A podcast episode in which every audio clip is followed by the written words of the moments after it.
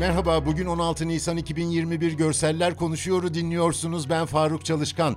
Türkiye'nin en uzun köprüleri arasına girecek Hasankeyf 2 köprüsü yarın hizmete alınacak. Köprü hem yeni yerine taşınan Hasankeyf'e ulaşımı sağlayacak hem de Ilısu Baraj Gölü'nün altında kalan Batman-Midyat yoluna çözüm olacak.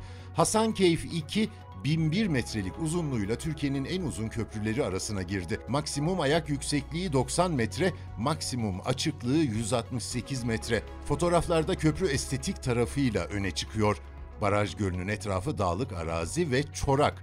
Zamanla yeşillenecektir ama şu andaki açık kahverengi fonun üzerindeki ince uzun bir gri siyah yapı oluşturduğu zıtlıkla dikkat çekiyor.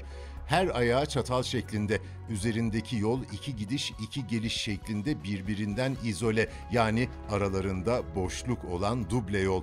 Kenarlarda yayalar içinde yürüme yolu bırakılmış. ince aydınlatma direklerinin dışında yol düzeyi köprünün en yüksek düzeyi. Yani yere basıyor, beton kütleler çatal ayakları birleştiriyor. Asma köprü değil bu. Şimdi Akdeniz sahilindeyiz. Yeşil bir spor araba çarşının ortasında bekliyor. Arkasında ise 150 civarında profesyonel bisiklet sporcusu ve tabii bisikletlerinin üzerindeler. Her birinin rengarenk şort ve formaları, kaskları tam bir renk cümbüşü oluşturmuş. Her sırada 15-20 kadar bisikletli var ve geriye doğru bakınca yarışın başlamasını bekleyen sporcular epey uzun bir sıra oluşturuyor.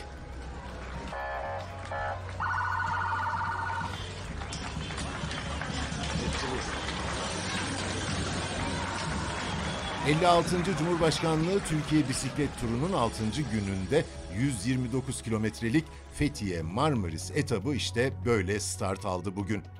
Dev çınar ağacının gölgesinde bir avlu Türkiye'deki herhangi bir tarihi camiye benziyor. Tek minaresi ve kubbesiyle tam geleneksel mimaride. Yanındaki sarı apartman gerçi gölgelemiş bu güzel eseri. Peki niye bu camiden bahsediyorum? Bosna Hersek'in başkenti Saraybosna'daki Osmanlı mirası tarihi Ferhadiye Camisi'nde mukabele geleneği 30 yıl aradan sonra bu Ramazan'da yeniden başlamış.